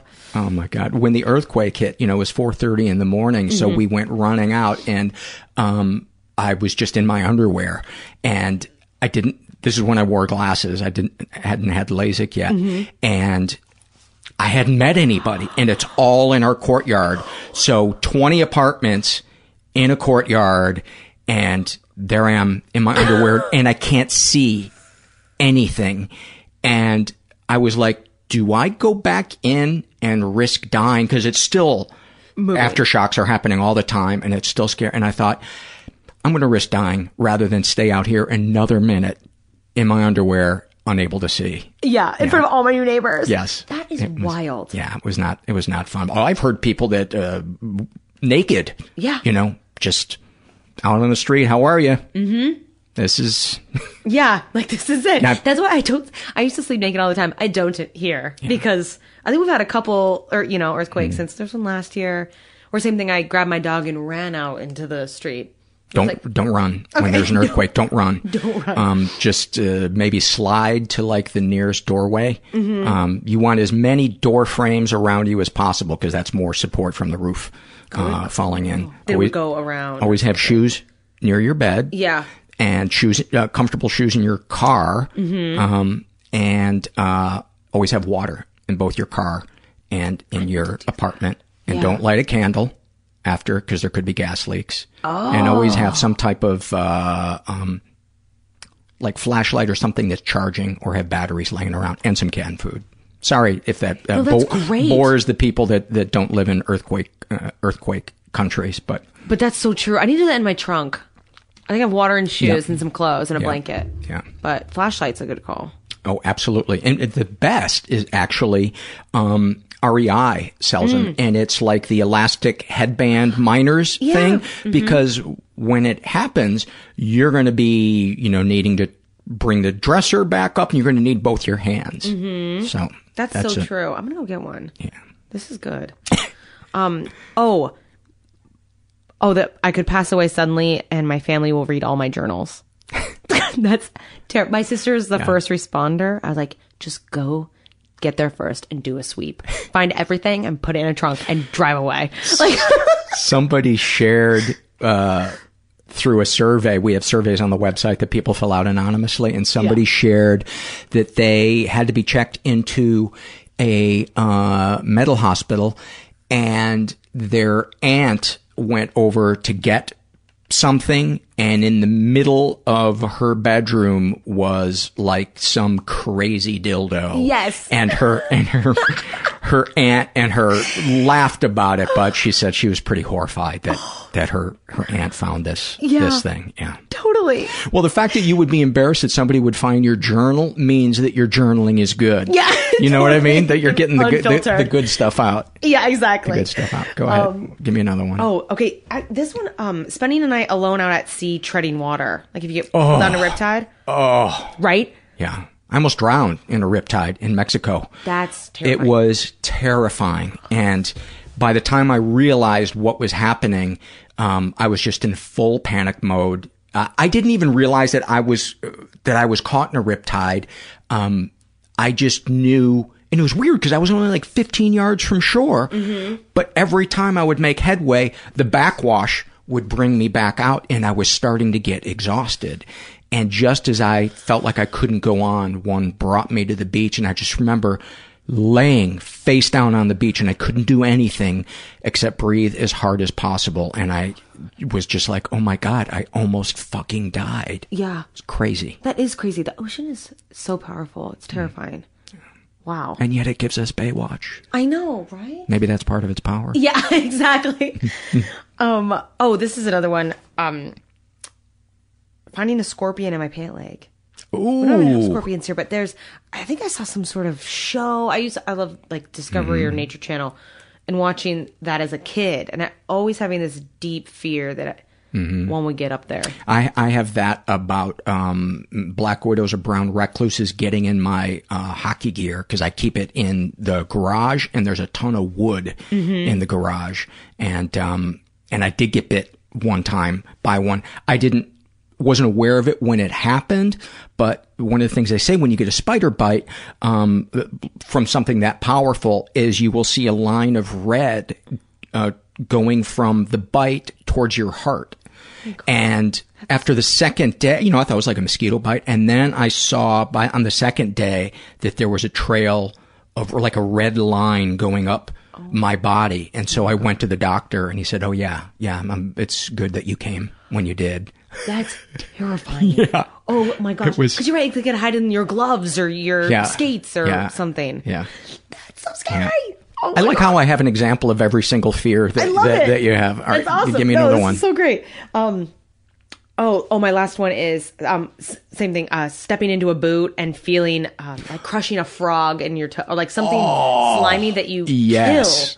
kill. You know what I mean? Like Oh. that toes and that. Oh, just- yeah. that's terrifying. That's why I can't walk like in a in a murky lake, Oh. not knowing what's on the bottom. Yeah. No. I, I can't do it. yeah, I can't exact- do it. Crawdads, glass. Like Yeah. you just don't know. Yeah, Those are all my fears. a body's eye socket, Yeah, and then, and, and there's still some goo left in the body's eye. exactly, exactly. Uh, give me some loves. Um. Oh, loves. Oh, my ultimate love is um unlikely animal friendships.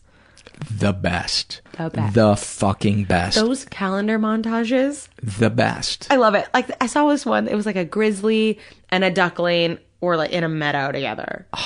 you know, or like a pig and a falcon drinking out of a puddle. And I was like, I just I think that those are the best things on the planet. There's no way that you can be cynical about the universe when you are looking at one of those pictures. Mhm. Yeah. You're like, oh, there, there is love. There, yeah.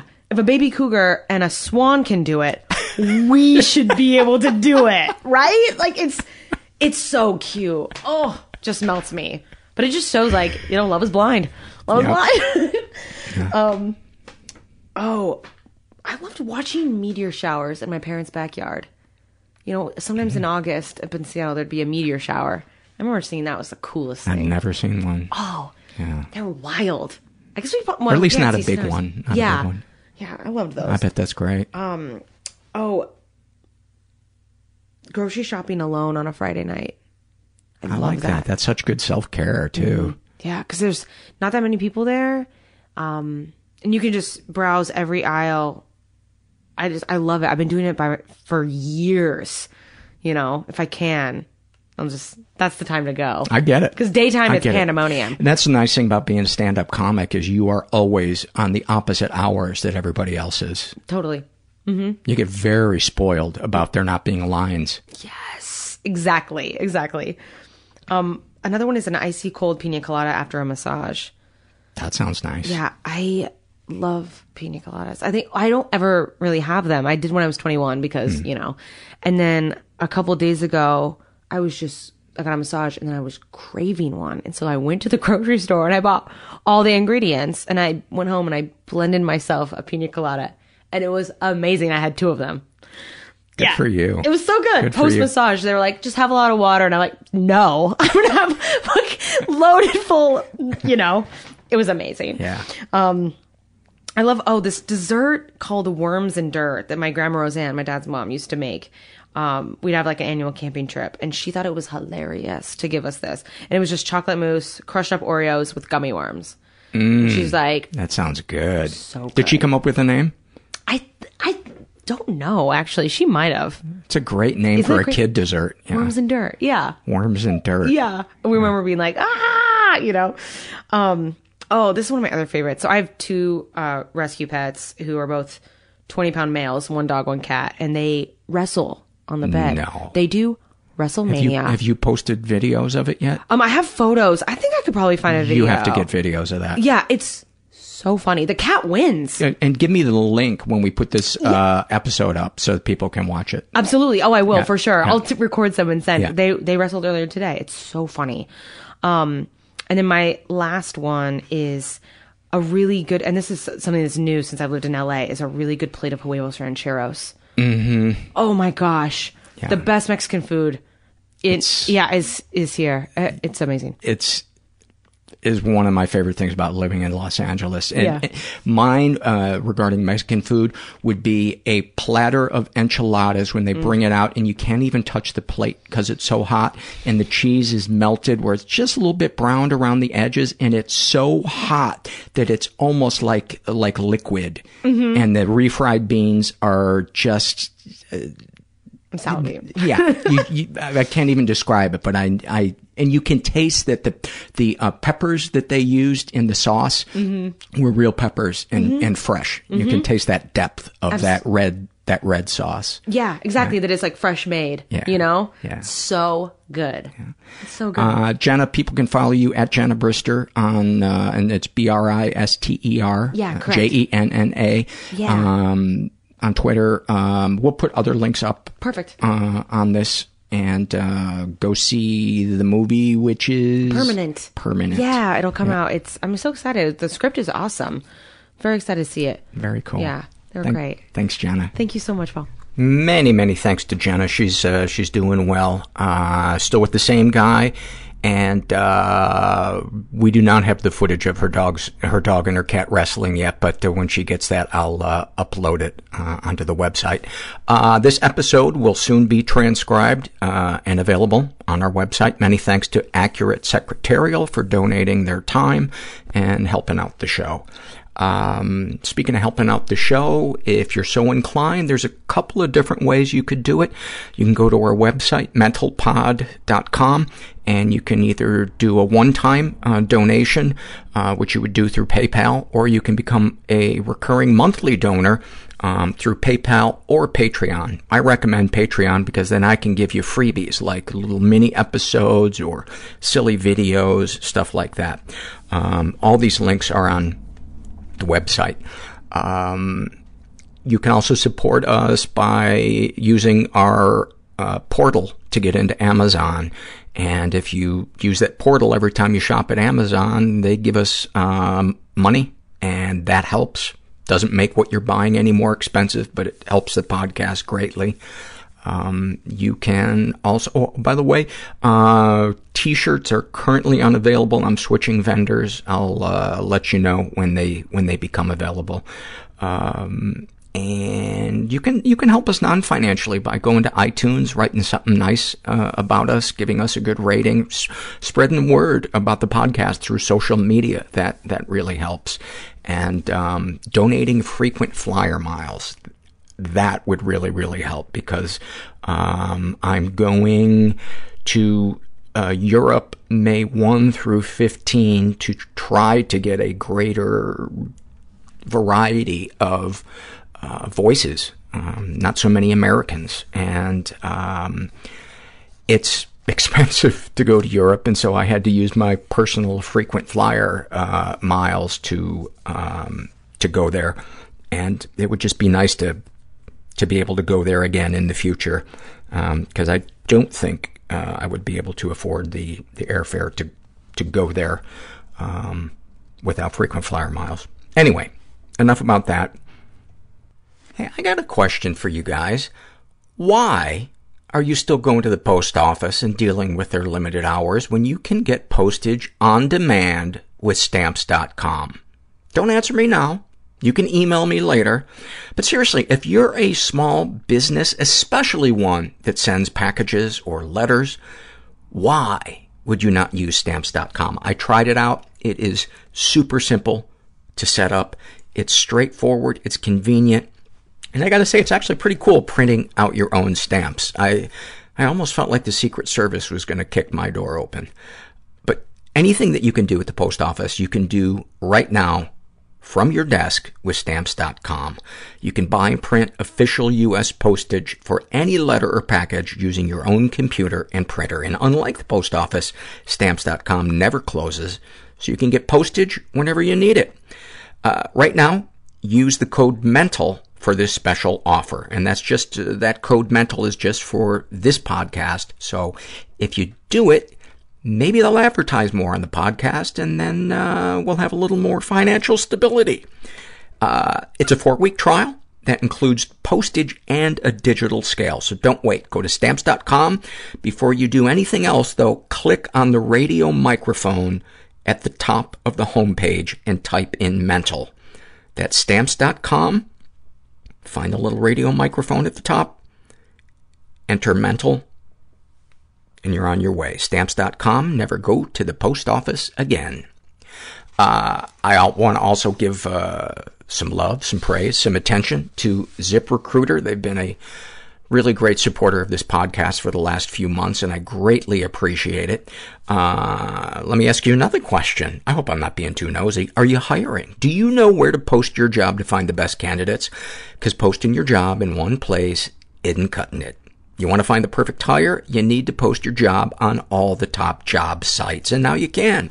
ZipRecruiter already has 9 million resumes that you can search through in their database. You can add multiple people to your account to make it the most efficient for your team to find the best hire. With ZipRecruiter.com, you can post your job to 100 plus job sites, including social media networks like Facebook and Twitter, all with a single click. ZipRecruiter's handy website shows trending career fields, cities, and searches. Find candidates in any city or industry nationwide. You just post it once and watch your qualified candidates roll in to ZipRecruiter's easy-to-use interface.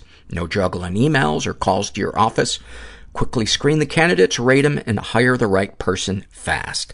And right now, you guys can post jobs on ZipRecruiter for free by going to ziprecruiter.com slash first. That's ziprecruiter.com slash first. Let's do it a third time. ziprecruiter.com slash first. Let's get to a couple of surveys. Uh, the, the other thing is, um, I, I've gotten more than a few emails from people who, um, uh, want to turn people onto the podcast, but the length of the episodes is a bit of a turnoff. So, um, I'm going to try to, for a little while, to make them not quite as long. Um, and like I said, for monthly donors, uh, there will be some, every once in a while, there will be some extra content done, uh, done through the Patreon site. Um, anyway, So, this is an email that I got from a woman who, who writes, um, I was going to put this in a survey but couldn't find a place for it. What is up with PTSD? I think it's way overused and having anyone with trauma describe themselves or be diagnosed with PTSD really hurts the legitimacy uh, of in, or of individuals that truly suffer from it. Uh, I mean, is being bullied as a kid the same as seeing your friends blown up? I heard a woman on uh, Sincerely X TED Talk that I thought was total BS. Maybe being used by, quote, sad sacks that you want to do seem more tragic than they actually are. Uh, and my thought on this is, you know, the far greater problem is the huge number of people minimizing their experiences. You know, what someone wants to label their experience is their own business. They still deserve compassion, and maybe somewhere down the road we'll find a way to create labels that are more specific. But in the meantime, there are a lot of people suffering who need help, and we need more inclusivity, not exclusivity. Um, you know, what what is the worst that could happen? Let's say huge numbers of people started claiming, uh, you know, I had a hangnail and, you know, I have PTSD. Okay. Um, so what, what, what does that harm? Maybe you get annoyed talking to that person, but let's look at the downside of somebody with PTSD who says, no, I'm okay what happened to me wasn't bad enough. They don't get help. They, you know, seek comfort in addictions, um, problems with their anger. They want to isolate. Maybe they take their life. So that, that's my two cents. Uh, this is an awful moment filled out by a dog shit Darla. And she writes, uh, my parents wanted me to show the house that we were selling. Uh, I was a young 21. The people seemed to like the little place. It had a charm, kind of bungalowy. Uh, the lot was very deep, and there was a built-in open area that had a light bulb with a hanging cord to turn the light on. This isn't going where you think it's going. Uh, the lot was very deep, and there was a built-in open area. Okay, I read that. Uh, it was dark outside, so I was struggling to find the cord to turn on the light. The man who was looking at the house came over to where I was to help me find it, which he did, uh, being a good foot taller than I. The bright light came on, and every eye present was magnetically drawn to his foot, ankle deep in dog shit. I was mortified beyond words, but I knew I had to make a full report to my very exacting, angry at all things mother. I called her, and when I started to relate the information, I dissolved into hysterical laughter, and she did too. Incredibly, the man chose not to buy the house. I think that when everybody saw that, I think you should have just said, we'd be willing to throw that in. That might have sold him. That might have sold him on the house. This is a shame and secret survey. Excuse me. Filled out by a woman who calls herself Still Bitter. She's gay, in her 20s, raised in a slightly dysfunctional environment uh, never been sexually abused, uh, no response to whether or not she was physically or emotionally abused. Darkest thoughts. My last relationship ended largely because my parents are racist against my partner. I'm still extremely bitter about it. Uh, it hurt a lot and still hurts. I should move on at this point. It's been over three years since we broke up. I want to move forward, but I'm still so angry and sad and I don't feel heard. Sometimes I fantasize about telling my parents how fucked up they are on pivotal moments in the future, like on my wedding day if I marry someone else. I'd like to tell them that I still think of that person and know I would be happier because I'm afraid that's actually true. Or even saying something on their deathbed, although I would never actually do this. I want them to know they hurt me deeply. Darkest secrets. I used to casually and vacantly touch my genitals while watching TV often when I was little uh, for some reason. Sexual fantasies most powerful to you. Uh, sexual fantasies about a previous professor I've had. Sharing that makes me feel vulnerable and guilty, but it's also super funny because all my friends feel the same. What, if anything, would you like to say to someone you haven't been able to? Fuck you, and this is all in caps. Fuck you for taking away someone I loved purely, blissfully, and fully because you are a racist jerk. I will never forget that. Um, thank you for sharing. Uh, uh, how do you feel after writing these things down? The feelings I've been suppressing are more, more raw now, and I feel a headache coming on. I feel a sob in my chest. Thank you for sharing that. And I, I can't imagine what that has to be like, but uh, uh, uh, moving forward, a question to ask yourself might be, what is the cost of not speaking up with my parents? And what are the benefits of not speaking up with my parents? And, um, and also, might there be a way for me to uh, express what it is that I want to say in a way that is diplomatic um, without being apologetic? Um, where I'm sharing what it is that I'm feeling. You know, generally I, I find that if I can share how something makes me feel instead of saying, you're an asshole for doing this. You know, like for instance, uh, you know, if somebody is, well, here, here's an actual real life instance. A guy I was playing hockey with started uh, barking at me that I should be playing more defense and this guy never plays defense. So I was like, who, you know, first of all, why don't you play fucking defense for once and then tell me how to play hockey? And so we started going back and forth with each other. And one of the things I've learned in support groups is when I get agitated, try to find a moment to just shut my eyes, take a deep breath and say, okay, what's really going on here? And I thought, what's really going on is he hurt my feelings with the tone of voice that he used. I don't think he was wrong in saying that I should have been playing more defense. So I went up to him and I said, Mike, I don't have a problem with what you said. I have a problem with how you said it. And he said, you're right. I apologize. And we moved on. And we moved on.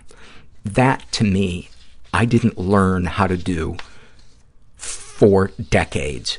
And now it's one of the best tools I have. So maybe there's a way to share this with your share what you're feeling with your parents. But my feeling is, if they're racists, they might not be very self-reflective.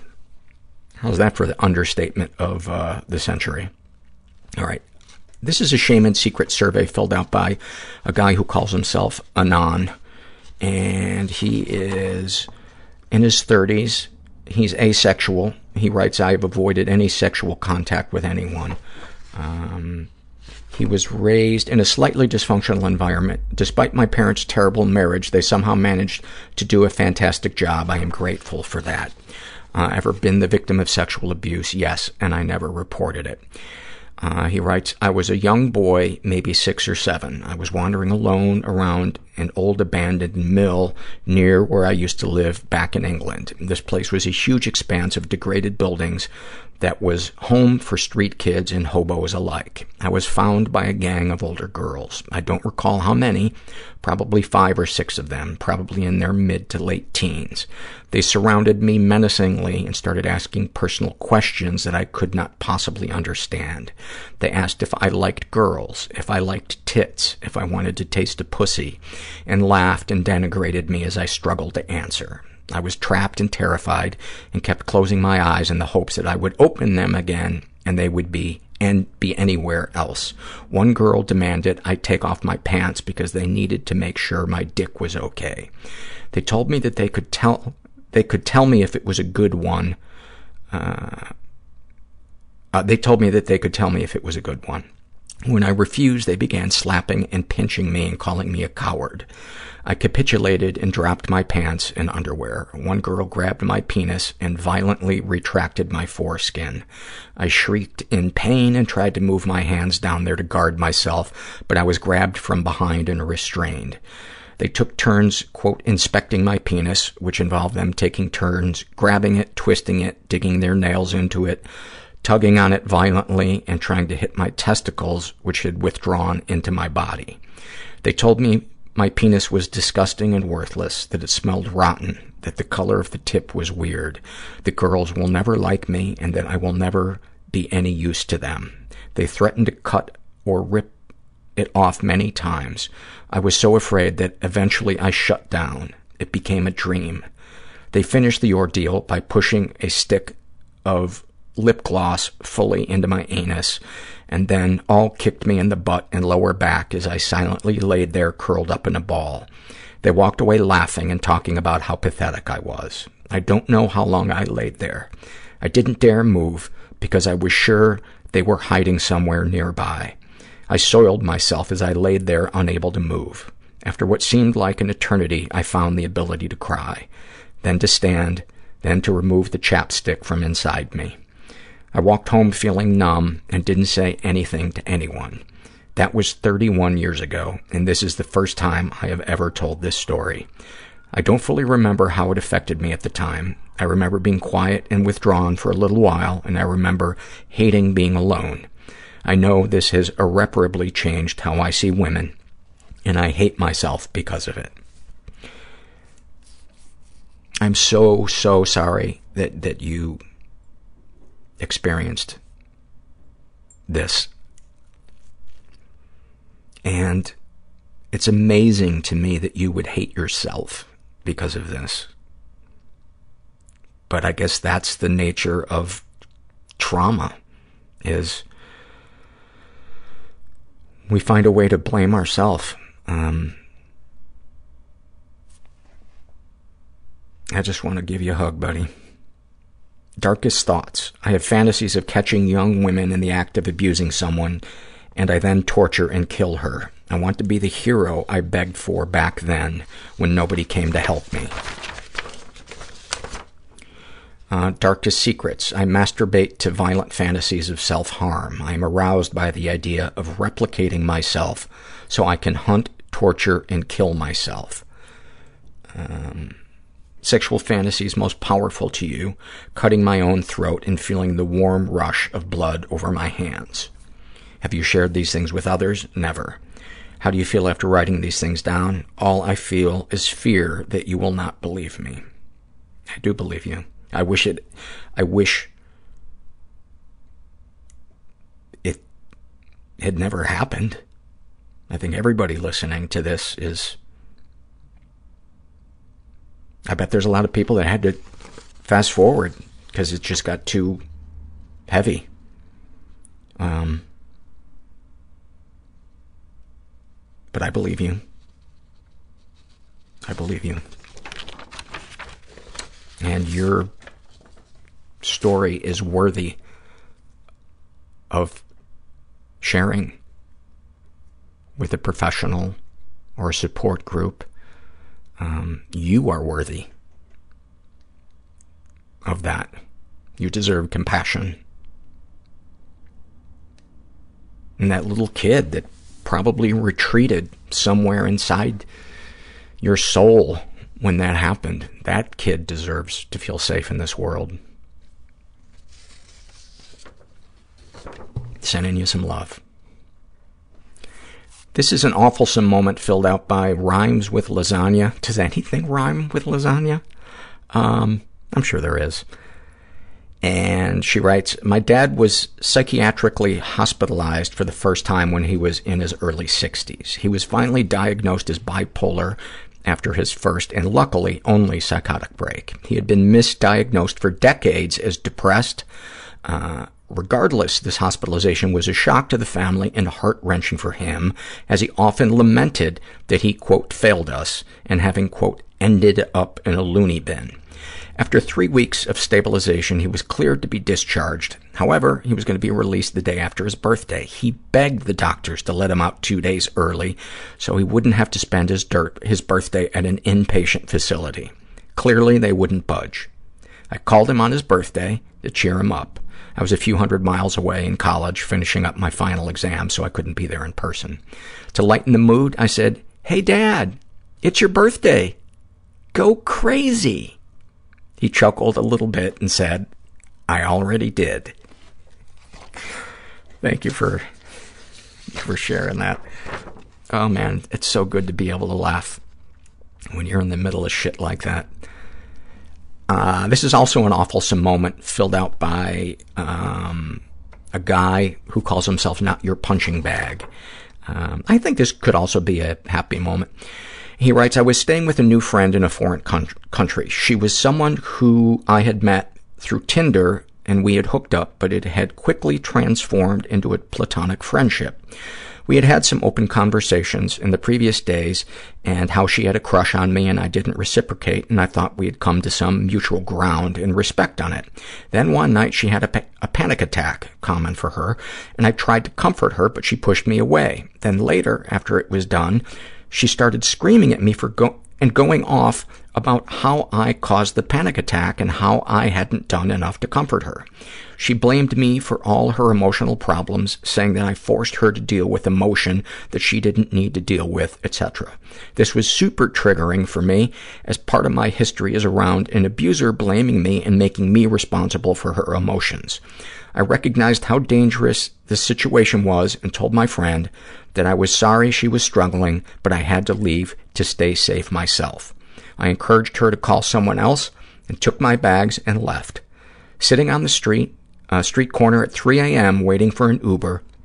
I was so proud of myself for taking the stand I needed for my own mental health, especially as I had just come off my meds the week before. That is, you know, moments like that to me are like when, I know this is a really old reference, but like when Rocky runs up the, the, the steps at the end of the first Rocky movie.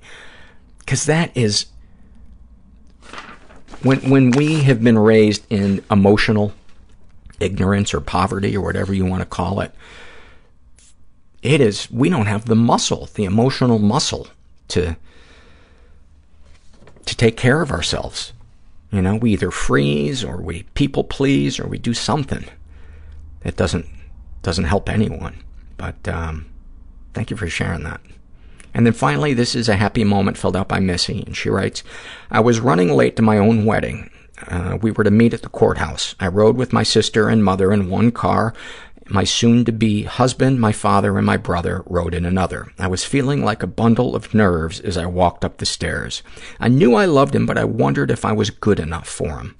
I looked up and saw my significant other and my little 13-year-old brother peeking their heads out of the entrance, grinning ear to ear, eyes sparkling, something so beautiful and rare.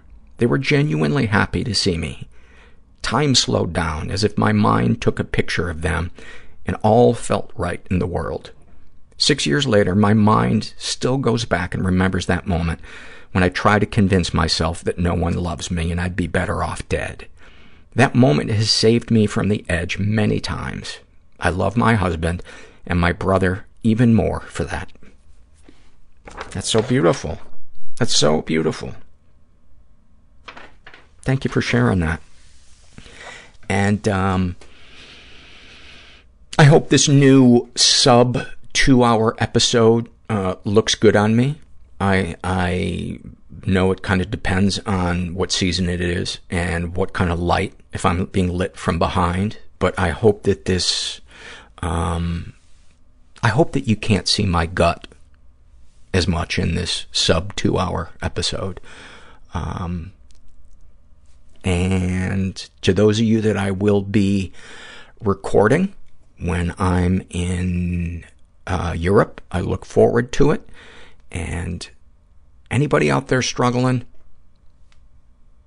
I hope you heard something tonight that helped, that reminded you that we're all in this together. And you are most definitely not alone. And thanks for listening. Everybody I know is bizarrely beautifully Everybody I know weird is bizarrely beautifully Everybody fucked up in some weird way. Bizarrely beautifully fucked up in some weird way. Bizarrely